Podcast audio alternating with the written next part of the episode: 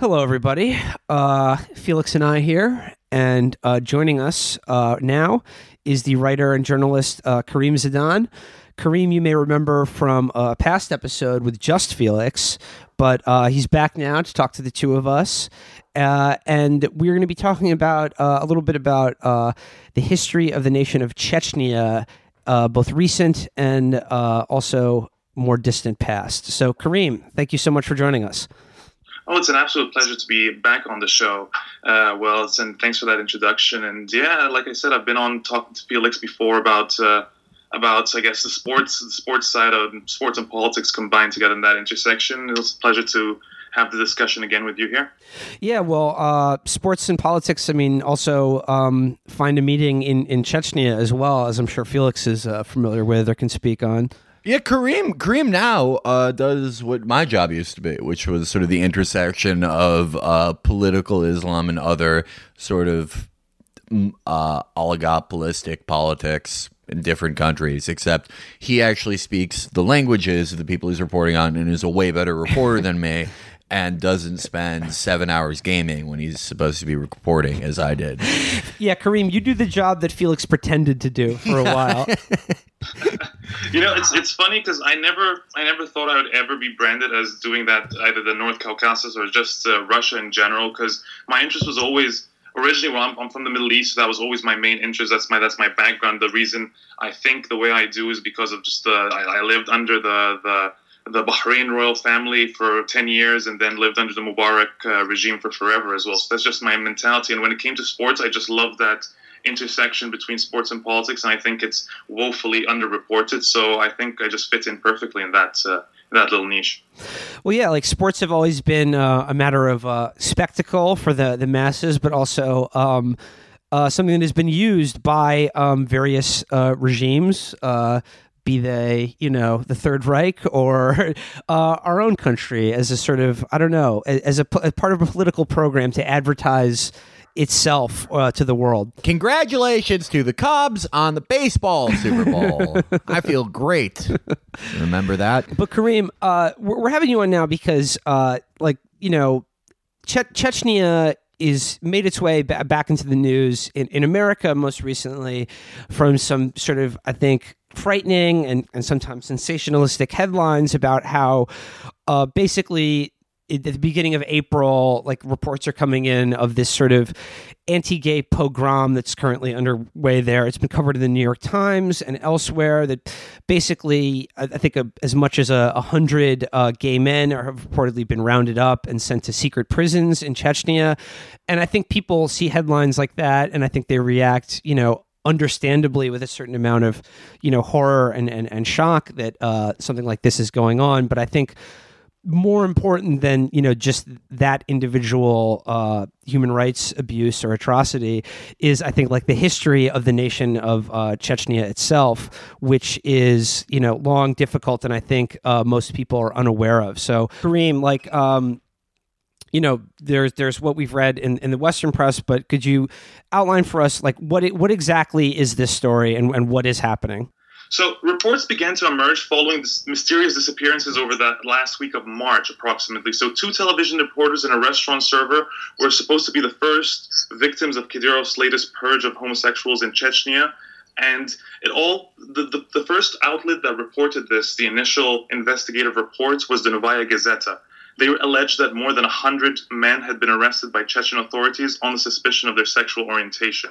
So the reports had confirmed at the time three victims that had been killed and expressed concerns that others have been executed since. So ever since then, there have been eyewitness accounts that people that the Chechen authorities have had to bring in parents, actual parents of these suspected individuals, and say, Your son is gay, deal with him or we shall. So Chechen, Chechnya's dictator Ramzan Kadyrov shrugged off these reports as an April Fool's joke. Why? Because according to the Chechen state, gay people in general are either murdered by their families before the government can ever take a swing at them, basically. So the exact quote that Kadyrov's press secretary used was, if I'm going to have to paraphrase here, something along the lines of the police would never have to deal with gay gay people in Chechnya because their relatives would send them to the place of no return. So this is sort of the environment that we're dealing with, and that was the Novaya Gazeta's initial piece covered that that aspect of it. Ever since then, there have been updates that the Russian authorities have detained LGBTQ activists trying to raise awareness about the persecution. The, uh, Putin only recently suggested that he was going to look into the allegations, and that was after public, being publicly called out by Angela Merkel during a joint press conference. His initial response was to side with the Chechen government's denial. So Kadyrov has personally declared now that he's prepared to cooperate with the federal investigation. So that's the latest that that there is on this on this uh, ongoing purge of gay people in Chechnya. How it how it necessarily began, it depends on who you ask because that's one of the issues I find in the in the Western reporting of this is because it makes it seem like this is an entirely uh, random occurrence when the truth of the matter is that there isn't enough discussion about gay Russia, the main activist, that main activist group that's actually behind uh, not necessarily the attack, but sort of uh, kindled this this this flame for this purge that's that's happening right now. So what happened was that there was there was a man who asked the, the main gay uh, gay rights uh, activist for that uh, group. He asked for a pride permit in the North Caucasus. So he went to different places, and the New York Times and others they just didn't delve into his past or the fact that he was later detained. He was later denied the gay purge in Chechnya entirely when it actually happened. So, what kind of gay rights activist fails to show solidarity for the group he claims to support, especially after he was the one who initially went in and decided he was going to go confront these different authorities and ask for, for permits so that they could actually hold Pride, Pride Parade events? I mean, the only English outlet I've actually seen cover his past was Mark Ames of The Exiled It's the only person who's actually noted that this is a bizarre human being that sparked the ongoing purge. In, in a sense, his name is Nikolai Alexeyevsky, and he's he's known for his history of racism, xenophobia, and working under even uh, ultra-nationalist groups who promoted hate speech across the Caucasus. So this is a really deep and entangled story that's not been really well reported in, in, in Western media. So while Alexei Alexeyev didn't actually necessarily sparked it himself. Even the Novaya Gazeta, which is the only outlet that mentioned him, they were the ones who said that the, the moment that Chechnya created a special squad to conduct this uh, preventative cleansing operation was after they noticed that there was this sudden interest in it. So it's it depends on how you approach it. But the truth of the matter is that this goes back a while. The first time Kadyrov, from according to my sources, the first time Kadyrov actually attempted gay purges of the sort was around 2008, which puts it about a year after he actually becomes uh, president. So he's around 31 at this time. But there was nothing on the on, the, on this sort of level where he's purging massive groups of people. We're talking that Chechen authorities are rounding people up. They're placing them in these secret detention centers. And here's another issue that I have with the Western reporting on this topic, which is a lot of outlets have reported that this is that these are concentration camps that have been built for for this, which is just simply not true. We're talking about detention centers that were already there for to be used for either suspected terrorists, ISIS defectors, drug addicts, or any sort of dissent that that that happens in Chechnya. Basically, Kadyrov's Chechnya was always chock full of this sort of oppression and horrific torture. This is not a recent occurrence or a change of heart. This is Kadyrov 101. This sort of oppression has always occurred in uh, in Chechnya, and and the truth of the matter is, all it takes is a small spark, something like this gay rights activist from Gay Russia, to actually come in and ask for permits to really spark something something big. Now, uh, as far as you know, we have a little bit of the why now. But Kadyrov is in a strange position himself. We're going to get into a little bit more of the recent history of Chechnya. But Kadyrov finds himself having to triangulate between sort of ISIS elements he mentioned, previous Islamist elements like uh, Emirate of the Caucasus, because of the influx of Saudi money and even sort of neoconservative aligned groups that propped up, or didn't prop up, but reified a lot of Salafist power structures there. Uh, but there's also, as you mentioned, an ultra nationalist element. So is Kadyrov triangulating more towards sort of Islamism with this sort of crackdown on gay Chechens, or is it towards ultra nationalists, or is it kind of both, or a creature of his own creation? I think he's a creature of his own creation. The truth is, I'd lean more towards the Islamic side of it for, for them in the meantime, just because of the reaction specifically from the Chechen Muftiat and the, the Mufti himself. Think about this: they the, the journalist who actually wrote the the Novaya Gazeta piece had to had to actually flee Russia. Why? Because 15,000 Chechens gathered in Kadyrov's mosque in Grozny and declared a, a, sort of jihad, or at least this is how the Novaya Gazeta reports it, a jihad against journalists. So they've clearly taken this very personally, and Kadyrov has taken up the cause with them. I mean, just like you said, Felix. I mean, he, he he's he's promoted this this sort of. Uh, uh, this influence, this Islamic influence that's coming in, this this this, this Salafism, which is really funny because I know we're going to discuss this coming in. His father had specifically switched sides to, to Putin in, in, this, in the second uh, Chechen war because he feared the extreme Wahhabism that had festered and had infiltrated from Saudi Arabia. So Kadyrov is playing with fire right now. There's just no doubt about it actually i mean like can, can, we just double back for a second? Like we're, we're, we're, talking about him but for those of people who like may not be aware kadyrov is the i guess leader or president president, like, president of, chechnya. of chechnya. Chechnya. Like also is it is it like officially a country or is it a collection of regions? Like is he in control of the whole country or just a specific region no, he's in control of the of the Chechen Republic, which is a republic within the Russian Federation. It is okay. not an autonomous country or state or anything of the sort. It's a republic that's given actually a lot of leeway. So I understand the confusion some people have sometimes with with Kadyrov because he's not or Kadyrov is not like any other sort of uh, leader within or republic head within the Russian Federation. I mean, off the top of my head, I can only name one or two other ones, and those are the ones who've had any sort of uh, influence or any sort of say in uh, in the Russian Federation. But the truth of the matter is, the only one with a cult of personality is Ramzan Kadyrov. So it, it makes sense that he ends up being the one who gets this sort of uh, this this this recognition.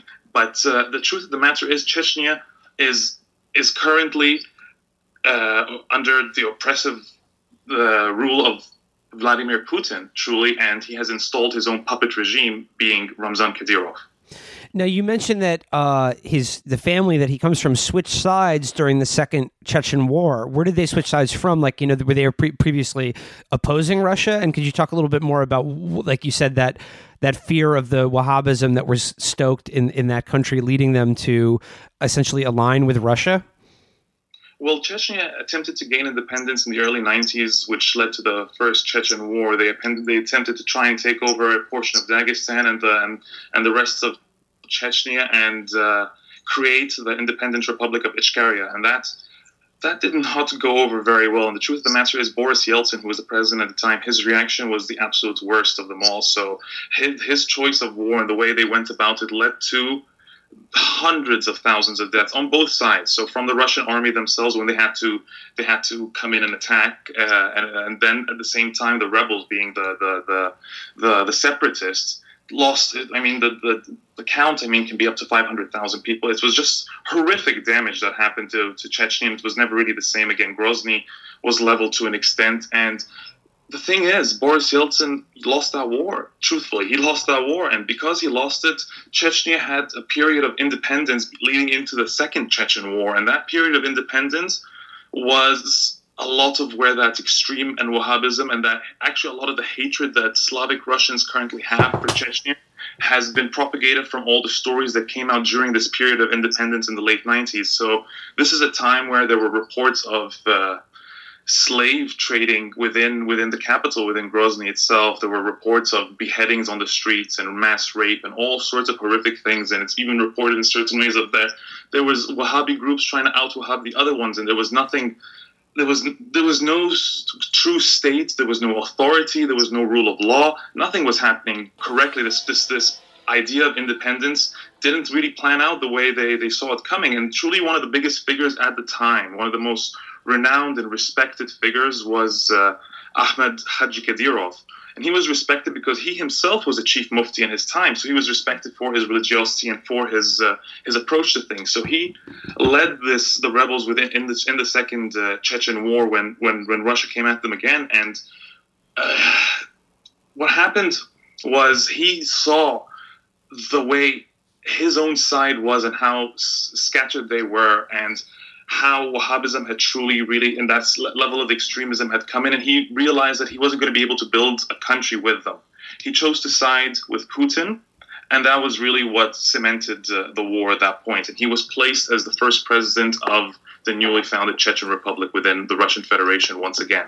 So that's sort of a, a, compressed summary of those two Chechen wars and how Haji uh, Ahmed Kadyrov ended up becoming the first president under Vladimir Putin. So really, he was installed himself, and truly, he was the first, the original person that Putin wanted to build the new Chechnya around. This Chechnya that was not going to be fighting with Russia, this Chechnya that was not going to demand independence and threaten the remainder of, of, of Russia, whether it be in the North Caucasus or whether it be Russia, Russia proper. So at the end of the day, it was supposed the blueprint for the new Chechnya was really Ahmed Kadyrov. And then come 2004, he was assassinated. How was he assassinated? A bomb was placed under his VIP box at the at, at a football match. So he was assassinated, and there was another period where, at this time, Ramzan Kadyrov, his son, his, his his eldest, was 27 years old. Couldn't take power again until the age of 30, which is rule in Russia. So there was this three-year period again with these different leaders and these different factions fighting it out, and until he was 30 years old, and with the help of Putin, was placed in in power. And again, this was a bloody power struggle where people died in, in Dubai and in the, and in Moscow and in all sorts of different places. It was a it was a bloody battle that led to Kadyrov uh, coming out on top. Ramzan Kadyrov, that is. Uh, we're going to get a little bit more into Kadyrov in a second, but there's a uh, quote I want to read. It's from Bob Baer, former CIA agent who wrote a sort of tell all about his time in the agency. The deeper I got, the more Caspian oil money I found sloshing all around Washington. If it had been just a matter of money or even political corruption, I might have been able to walk away from all I had learned about big oil, the White House, and the NSC, National Security Council. Elective politics always breed a certain amount of nastiness. What I couldn't get around, though, was this. Every time I turned over a new rock, there was something even nastier underneath. And what Baer is referring to is this period that uh, Karim just alluded to around the time that uh, Kadyrov's father flipped towards the Russian side, where there was a massive, there was this, you know, it's the same story we've seen all over the place. It's the story we've seen in Afghanistan. It's the story we're seeing now in Syria. It's the story we've seen in a billion Central Asian republics. Chechnya was incredibly important. It does have oil resources, but it was more important in the fact that this was new real estate that could be used to set up pipelines through after the end of the USSR, it opened up in this new way towards these sort of American oil interests. And the established playbook for it was this: what we that we saw play out. It was the this they set up this committee, the uh, the ACPC, the American Committee for Peace in Chechnya, which is just whenever you get something like yeah, that yeah. in the title of a committee, you can be pretty guaranteed Yeah. that they're going to accomplish the exact opposite. and you- you know, especially when you have peace-loving guys like Frank Gaffney, who just you know loves peace and Muslims, and uh, uh, Paul Wolfowitz, just every ghoul who won't die. And what they did is they, you know, stop me if you heard this one before, but they linked up with uh, Saudi intelligence elements and rich Gulf donors, and they established links between, you know the independent republic, but also those splintered groups that Karim referred to that sort of helped fulcrum Kadyrov towards switching sides. That their goal was never necessarily the goal of the Americans was never to set up an Islamic republic in Chechnya. That may have been sort of a goal of the Saudis, but it's really about a striking against Russian influence, which they saw, even though this is a country tens of thousands of miles away from it from us. The you know a region that is within Russia. God forbid there's russian influence there that should be american influence for some reason.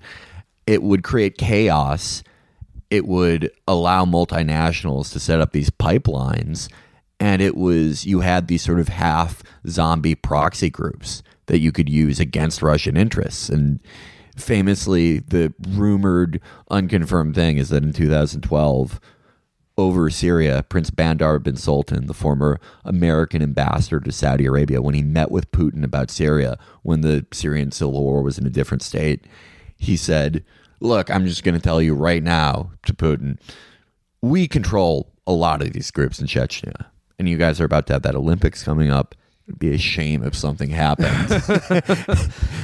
but yeah, I mean, so here we are. This is uh, this is uh, what happens when you uh, set up a committee for peace in a region Well, with all the famous at- old characters. Nothing happened at those Olympics, so problem solved. So, Problem solved, yeah. So like there was this big influx of like Saudi money and like Wahhabist influence, but like wasn't Chechnya originally like a Sufi Muslim country? Like what? How did how did they how did they change and and why? It's a difficult question to address only because Chechnya has changed so much under Russian occupation before what it was earlier than that. I mean, it's gone through so many different occupations that it's really difficult figure out, especially since it's not especially my area of expertise dealing, especially that I deal with intersection of politics and sports. The uh, the history of Islam in Chechnya, I'm a little uncomfortable delving into extreme detail, only because the area I focus with is when specifically when Wahhabism really came in and took over, and that influence really changed. But I mean, there's been so much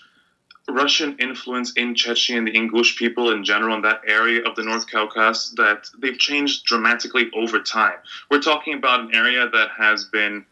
Uh, uh, they were basically ex- either exterminated or deported, mass deportations under Stalin. And then when they had to relocate, other people were already there. They had to adapt to different cultures, different ways of being.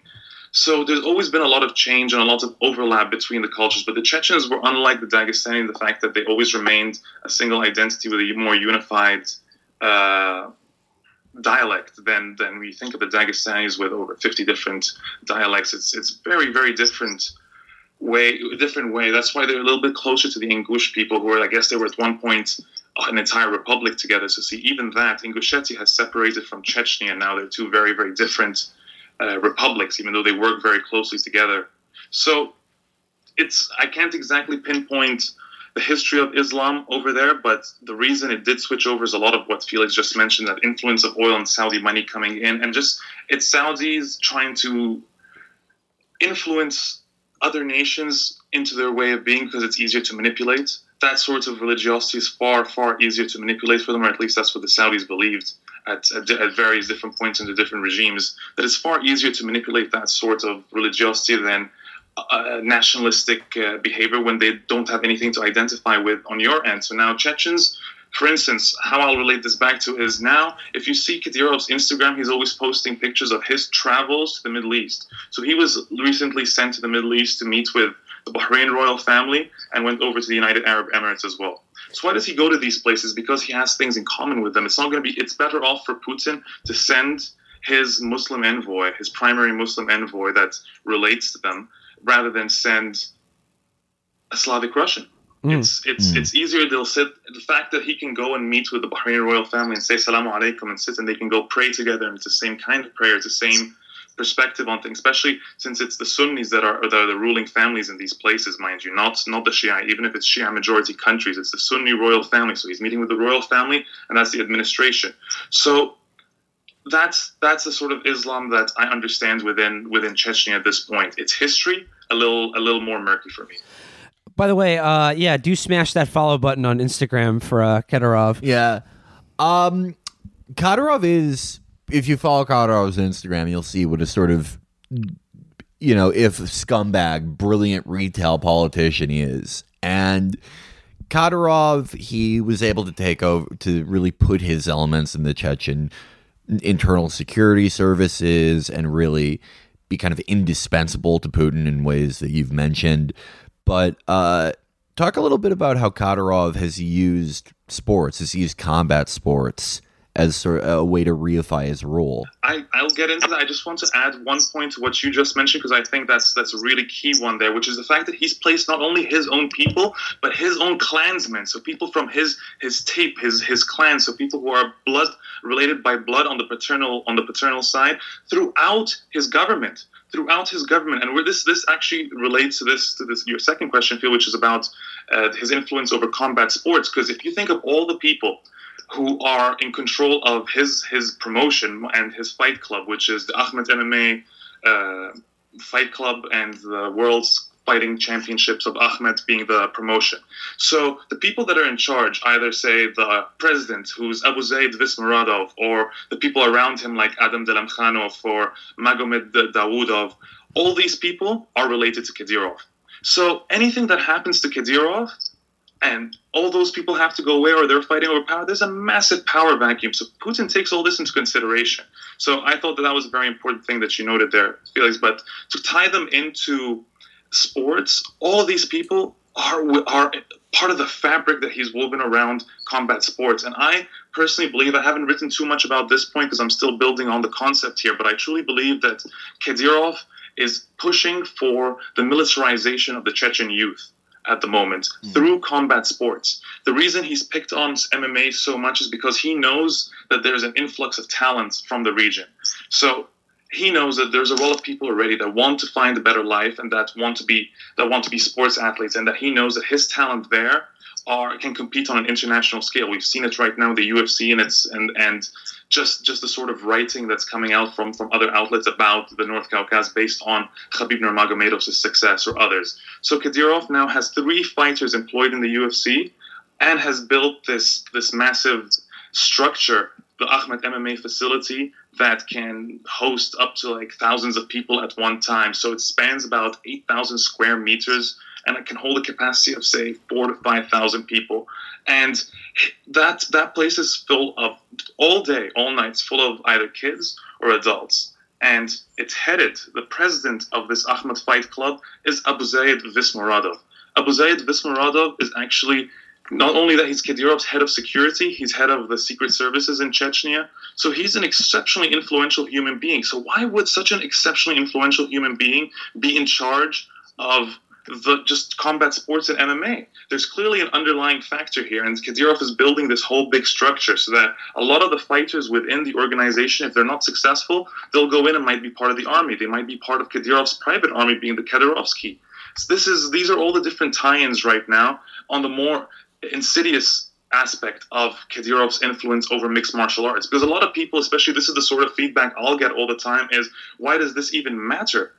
So what if he has a few fighters in the UFC? Well, it does matter on a lot of different on a lot of different levels because first of all, there's the sports diplomacy aspect of it. Kadyrov can now have several of his fighters in the UFC success, successful, as a matter of fact. So uh, so far, he's I think one and zero oh in the UFC as an as an Ahmed. Uh, as an Ahmed fighter. Actually, if you count Ruslan Magomedov, he's about 4 0 in the UFC right now, Kadyrov, Kadyrov fighters. So he'll boast this on Instagram and say, look at us, look at our Chechen people, our history as warriors, and it's expanding now into the international scene. And all these people are doing this, and it's because I represent them. I have given him this opportunity, and I have sponsored him, and I give him this much money, and he represents my Ahmed organization. If you notice, the Ahmed MMA actually stands for his father's name. So the whole thing is just this big web of propaganda for in one way or another, whether it be a little more subtle in sort of the naming of the thing or less subtle in terms of who's running the organization. I mean, other people that are around him, another one I just mentioned was Adam Delimkhanov. Adam Delimkhanov is a politician. He's a deputy in the State Duma, which is the lower parliament. What on earth is he doing as part of a sports organization? He's the person, as a matter of fact, who picked up Floyd Mayweather from a plane, from his own private jet, when Floyd Mayweather arrived to Grozny last month what on earth is going on here? Like the tie-ins are incredible. Kadyrov is 100% using sports to promote his own propaganda, his political, his politi- it's a political tool for him, used for all sorts of gains, and it's actually exceptionally influential because it also promotes the Chechen concept of this masculinity and this idea that we will represent our ancestors and our traditional strengths as warriors, and this is how he can do it on a modern scene on a at, at a big in a big big way. I mean, Magomed Bibulatov, who was the blueprint for these fighters, who he, as soon as he joined Kadyrov, Kadyrov built this organization and did all these different things.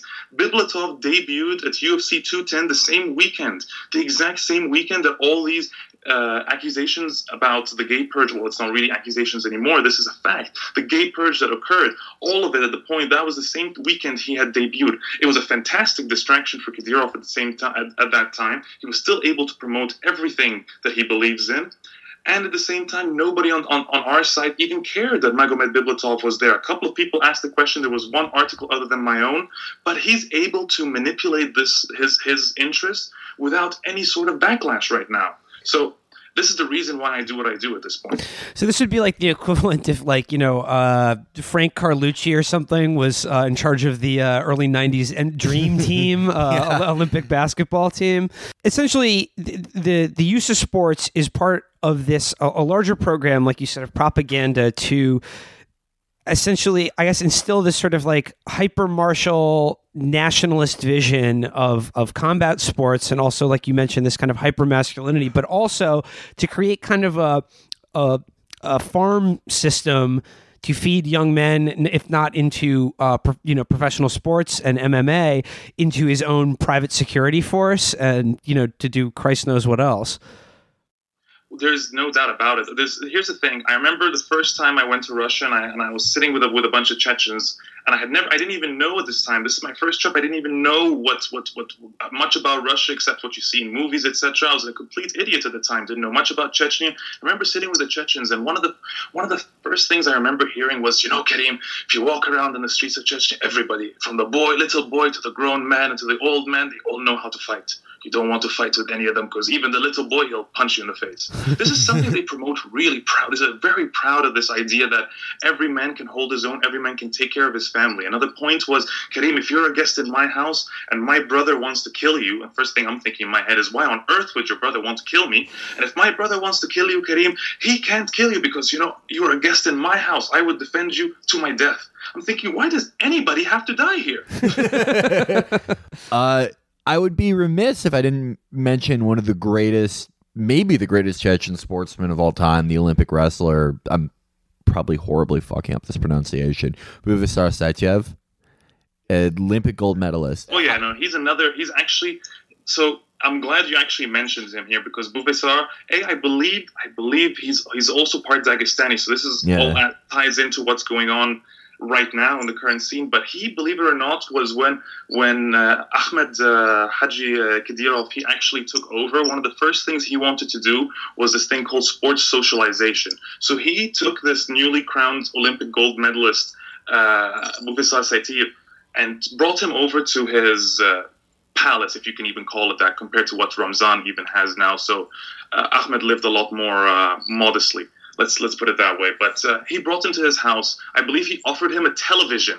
Kadyrov is giving out cars now, Rolls Royce yeah. and Mercedes. And I believe I believe Buvaisar was given a television, a brand new television at the time. It's the year 2000, and was told that he wanted him to become the new role model and the new face for sports in the North Caucasus, with the with the sole intention of having having him promote the idea of of the youth that are likely with this sort of passion, this anger, and this tension towards Russia, instead of going down the path of fundamentalism and insurgency, to instead redirect that sort of anger towards sports and become successful sports athletes. And because and because Buvaisar was actually a, a, gold medalist, he had something to fall back on. That look, we are actually exceptionally successful. Our ancestors did this. We can do this again.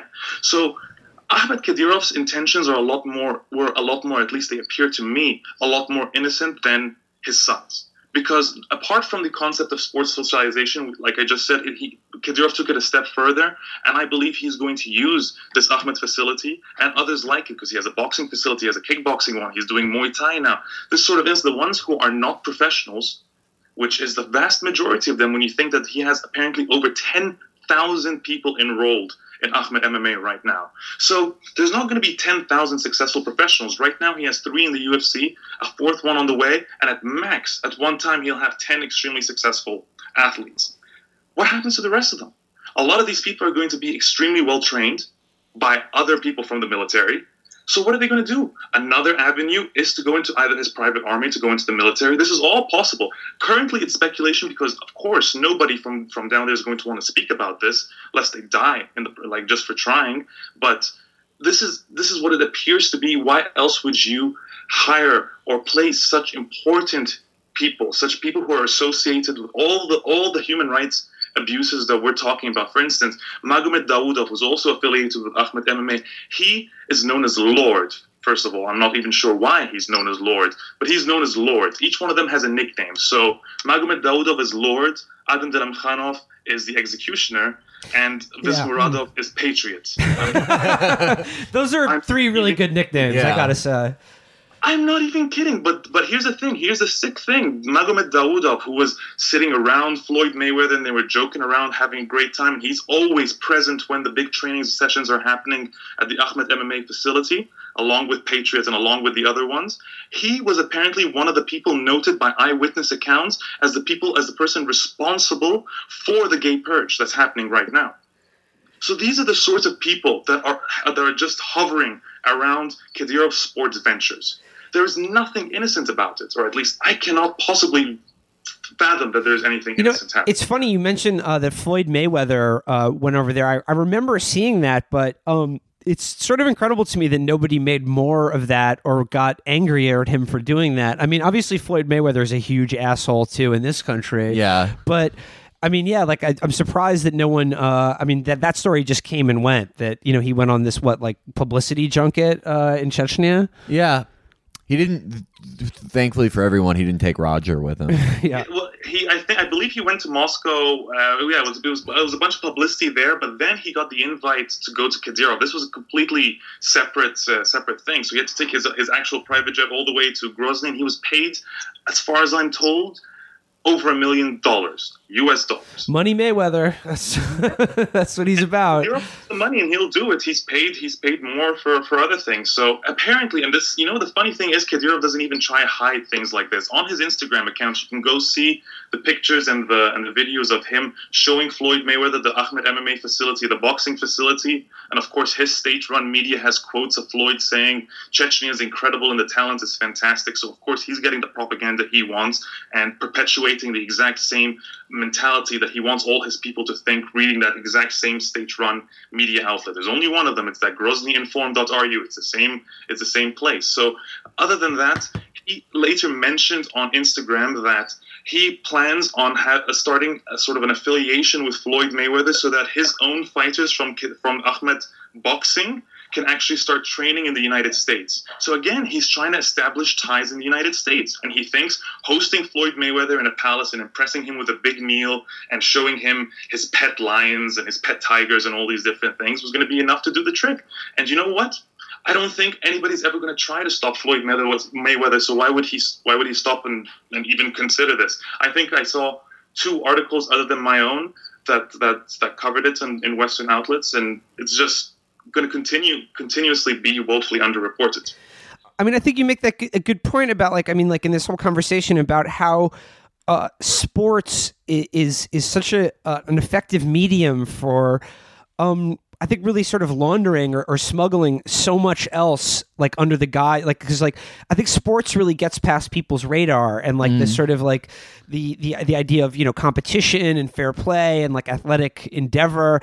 I think it's a really it's really interesting like uh, the fact that it's so effective as a medium to smuggle all of these like sort of other more sinister um yeah like sort of nationalist and um I don't know, like uh, the, the, the power of certain leaders. Well, yeah, because you're expecting less of a reaction from your fan base. Well, think about it. If you're if you're all fans of a certain sport or etc., I'm thinking of the average fan just based on the reaction I get and the hate I'll get on Twitter for writing certain articles. But think of how long FIFA has gotten away with what it's gotten because football is the most popular sport in the world. So if you're part of a popular sport, most fans want to look away because they're still under the impression that sports is their time away and their escape from reality as long as you continue to believe that it's simply an escape from reality, then you're not going to even consider the idea. Why would I want to think about politics here on my time off? That's the that's the general reaction I'll get on a topic like this. Well, I'm thinking, okay, if you don't think that, if you don't want to understand sports completely and entirely, because some people will still look at ratings. Okay, so you're looking at television ratings.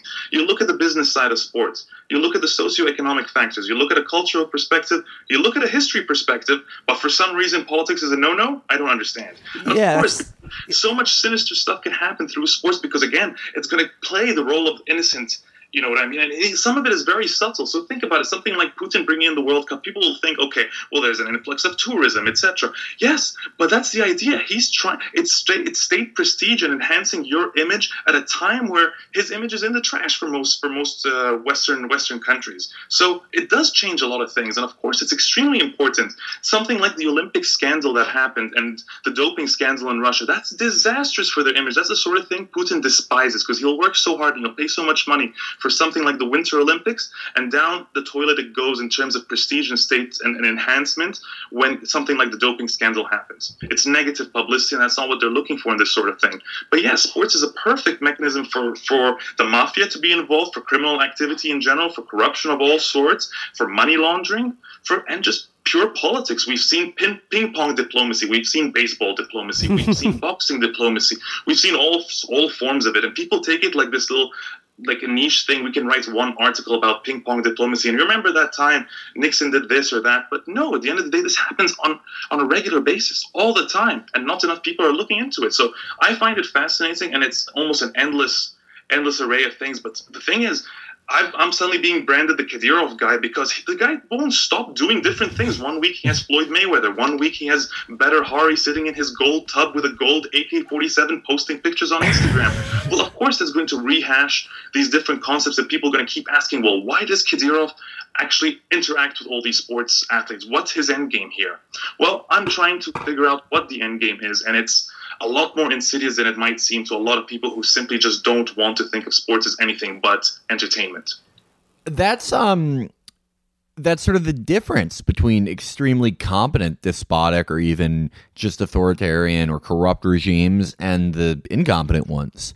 One of my one of the most interesting juxtap- juxtapositions in the Middle East is how, in a country like uh, the United Arab Emirates or Saudi Arabia or Kuwait, you know, under Wahhabism or other non Wahhabist, very strict interpretations of Sunni Islam, you're not really supposed to enjoy soccer. You're not, it's, you know, for a billion reasons, you're not supposed to. But in all three of those countries I just mentioned, it's pretty big. People watch it.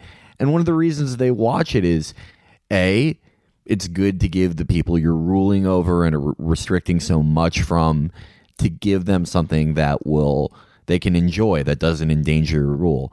But B, it's also a it's another way that a regime can infiltrate and infect your life. It's another area of social control they can slowly creep over, as Kadyrov does, as Putin does, as you know, just name like Frank Rizzo in America did it with the Philadelphia sports teams. And you compare that with ISIS, where they have been known, or Jabhat al Nusra or, or al Sham, where they've been known to imprison or publicly lash or even execute people for playing some sports or watching them. And you can really see what amateur hour it is because it go, you know, you go, well, if you really wanted to have totalitarian control over people's lives, you would infect this very important area of leisure and passion and identity in them as as Kadyrov is doing so so adeptly it's a fantastic way to not, to touch on many different social aspects as well. You want them to be a little more nationalistic. You want them united with you. You want them. It's it's it's it's it's great in many different ways. And you find these Arab countries as well. They all have uh, sort of like a, a, navy team, a military team, a police a police team for all these different sports as well. And you have you always notice that those teams are always headed by or like at least run by and sponsored by one of the members of the royal family or etc. This is very very popular in, in Syria or was back in the day with Bashar al-Assad and his brothers and his family etc. being all over the all over the map when it came to football and just it's their control over the sport and who could play who and what teams were funded and what areas of the country that they didn't like, didn't want, that they didn't want funded. It was another way to control the masses. And people have to start realizing that these sports are not innocent things. That yes, you can watch sports. And a lot of the times you're watching different things, you don't have much to worry about. But you have to always con- consider why various countries are interested in things and who's sponsoring and who's funding different things. Think of Qatar and their influence on, on, on FIFA and the World Cup, the upcoming World Cup, and where money is going and where it's being directed and where, where popular uh, Olympic Games are being held. It was just one. We just had one in Beijing. We've just had one in Russia. And if you think about the certain regimes that are in control there and why they'd want to do this, it becomes a lot more obvious. These trends and these these patterns they repeat themselves time and time again. This is not a new thing. I am by no means coming up with something brand new here. This has been this has been happening all throughout history. I mean, just a, basic example here in Russia, the boyars of the, the Russian elites of the of, of the old days back in the Tsarist times, they used to use boxing as a form of entertainment. So Peter the Great, when it came his time to rule, one of the most renowned Russian uh, Russian czars of all time, he found that he started making more of a spectacle of boxing. Why? Because he thought that this was a fantastic way to show Russia's might and Russia's uh, Russia's influence and their superiority in the art of uh, hand-to-hand combat. Something as simple as that. This is there's nothing new here. The more you read through history, the more you'll see all these different patterns time and time again. Just, I guess, straight up uh, politics has always taken uh, the front seat in these sort of things. Yeah, and I mean, I think that's like a uh, that's a great point, and like I, I mean I think about sports just just in America, like be it like the the NFL or or otherwise like team or individual sports. I think I think in them, I think people like to like whether they're aware of it or not, they are taking part in seeing something that is like in a certain way, like the reflect like the sort of I don't know, an analog for the like the way the society they live in is organized, or the way in which uh, the elites or the people who rule the country want to see the country organized, right?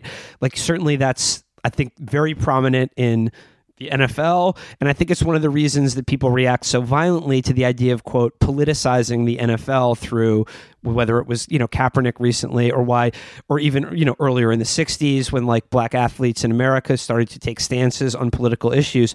People reacted to that. Um, very violently uh, because it was sort of cutting against the the way in which sports reflects the the sort of ideal hierarchy or organization of a society.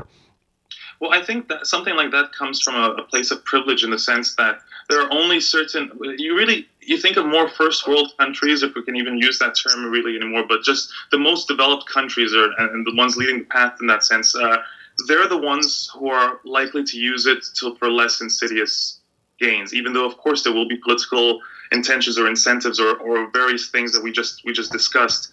But the truth is, it's usually the lesser developed countries and say places in the Middle East, etc. You'll have you'll have uh, places in South America and areas of Russia, etc. That's where it festers in a very very different way, and that, those are the places I tend to focus on the most. But you can see this this pattern everywhere, just as you're saying, and, and the backlash I think is less likely to occur in the Middle East, for instance. And I'll say I'll, I, I can, I'll use me as a personal example here, but. Uh, I grew up with Hosni Mubarak's picture plastered basically everywhere. Hosni Mubarak, for those who don't know, is Egypt's uh, ousted president during the uh, revolution. He was there for about 30 years. So I knew nothing but President Mubarak, my, my basically growing up.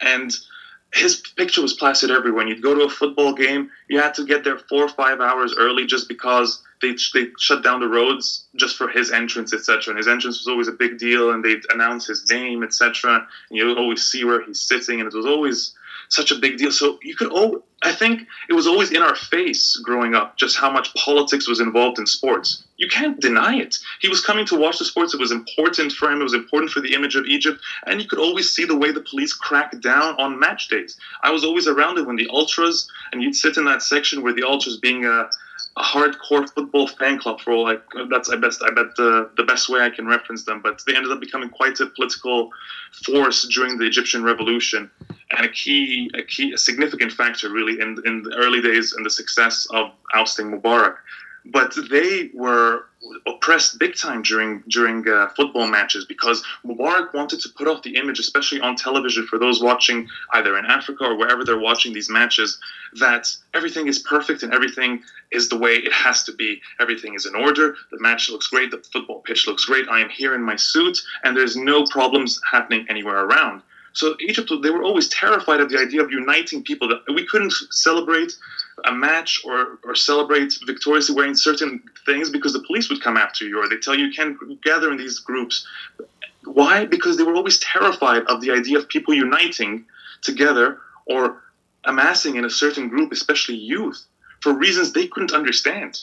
It wasn't. It was it. Was it nationalistic? Is it? Uh, what is it? What is it exactly? So that sort of thing really struck a nerve with with the Egyptian government. So I grew up in a country where I was always I couldn't think of football without thinking of politics, but that was my personal my personal viewpoint on it. So everything else seemed to fit into place from there. But I can understand someone growing up in Canada or the United States not wanting to take that perspective. I really do get it. But the truth of the matter is, sports are political.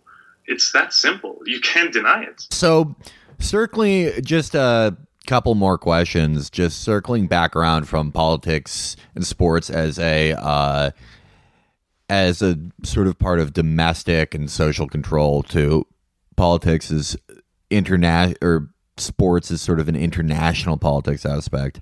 Going back to Saityev, I think it's interesting that, you know, when I had friends who were wrestlers who really followed Olympic wrestling, Saityev was seen as a distinctly Russian competitor. He was very associated with Russia, even though he had that association and small patronage from Kadyrov's father.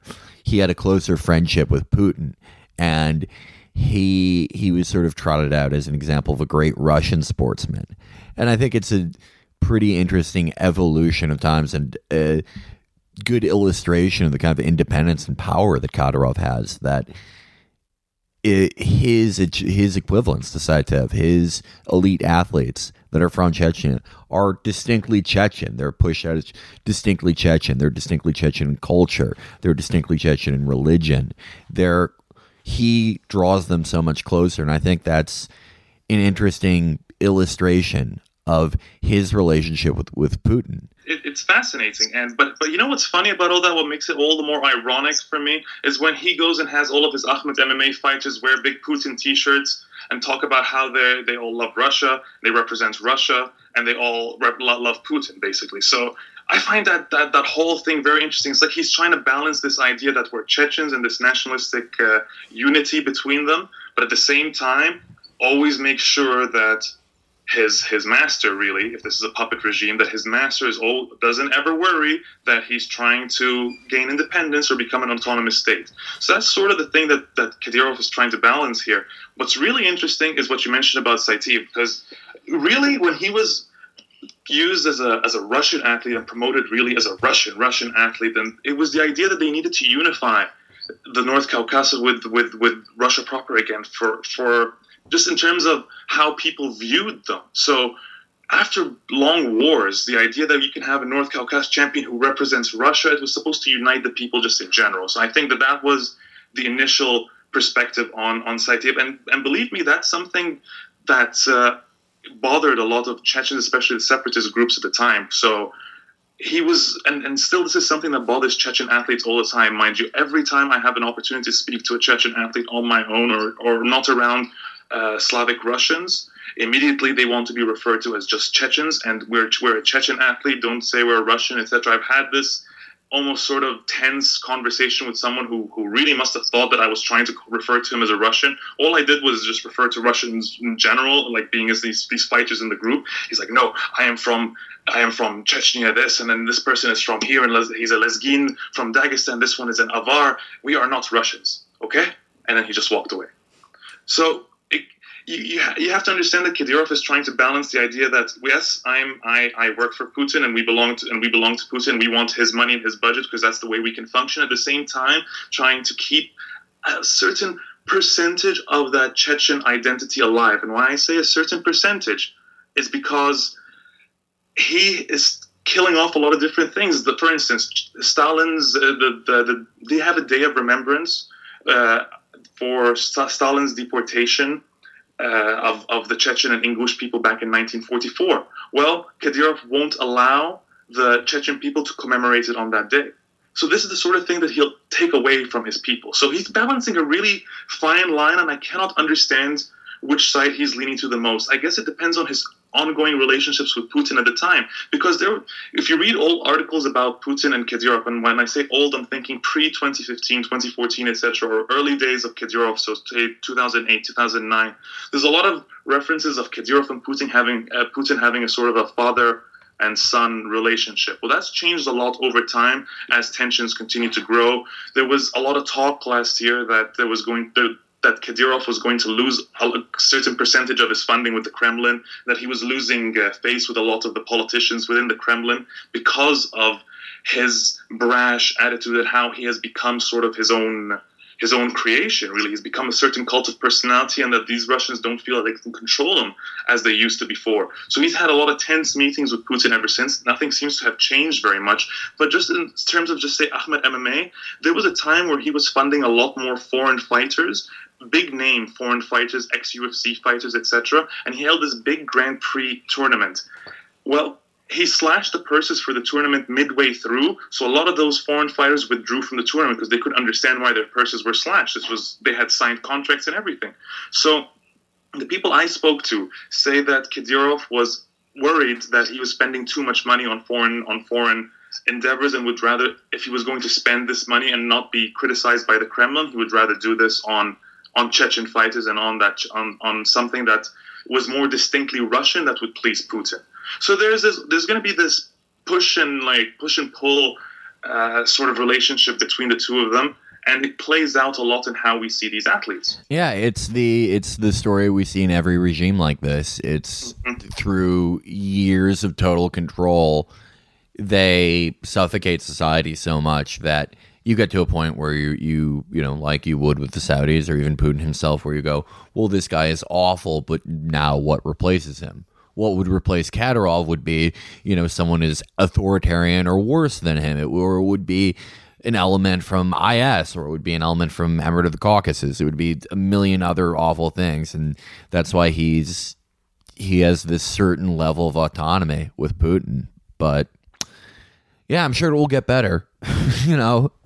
But um Karim, I want to thank you so much for uh, talking to us today. This yeah, thank yeah. you, Karim. My pleasure, guys. Thank you so much for having me on. I hope I covered everything you needed. I'm sorry that just the history stuff on certain aspects is just really not my expertise. I didn't want to go babbling on about something I will, and get it completely wrong. You know what I mean? You're you're not ready to be a podcaster. Yeah, that's the case. Karim. Once you're ready to just completely like fill in lies with the areas you don't know, then you're ready to podcast. Yeah. well, good to know. I'll take that. yeah, you're ready to pod now, brother.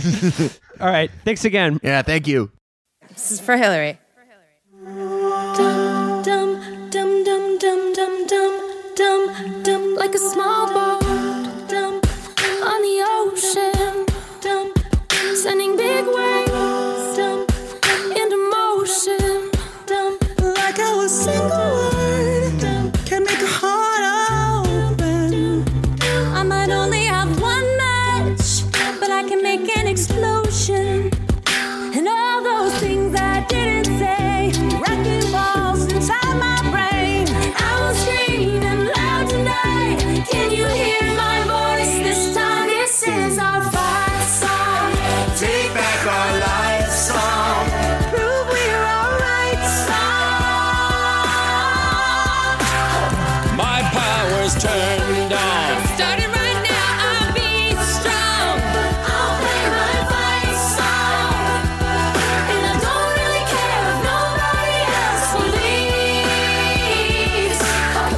still got a lot of fight left in me.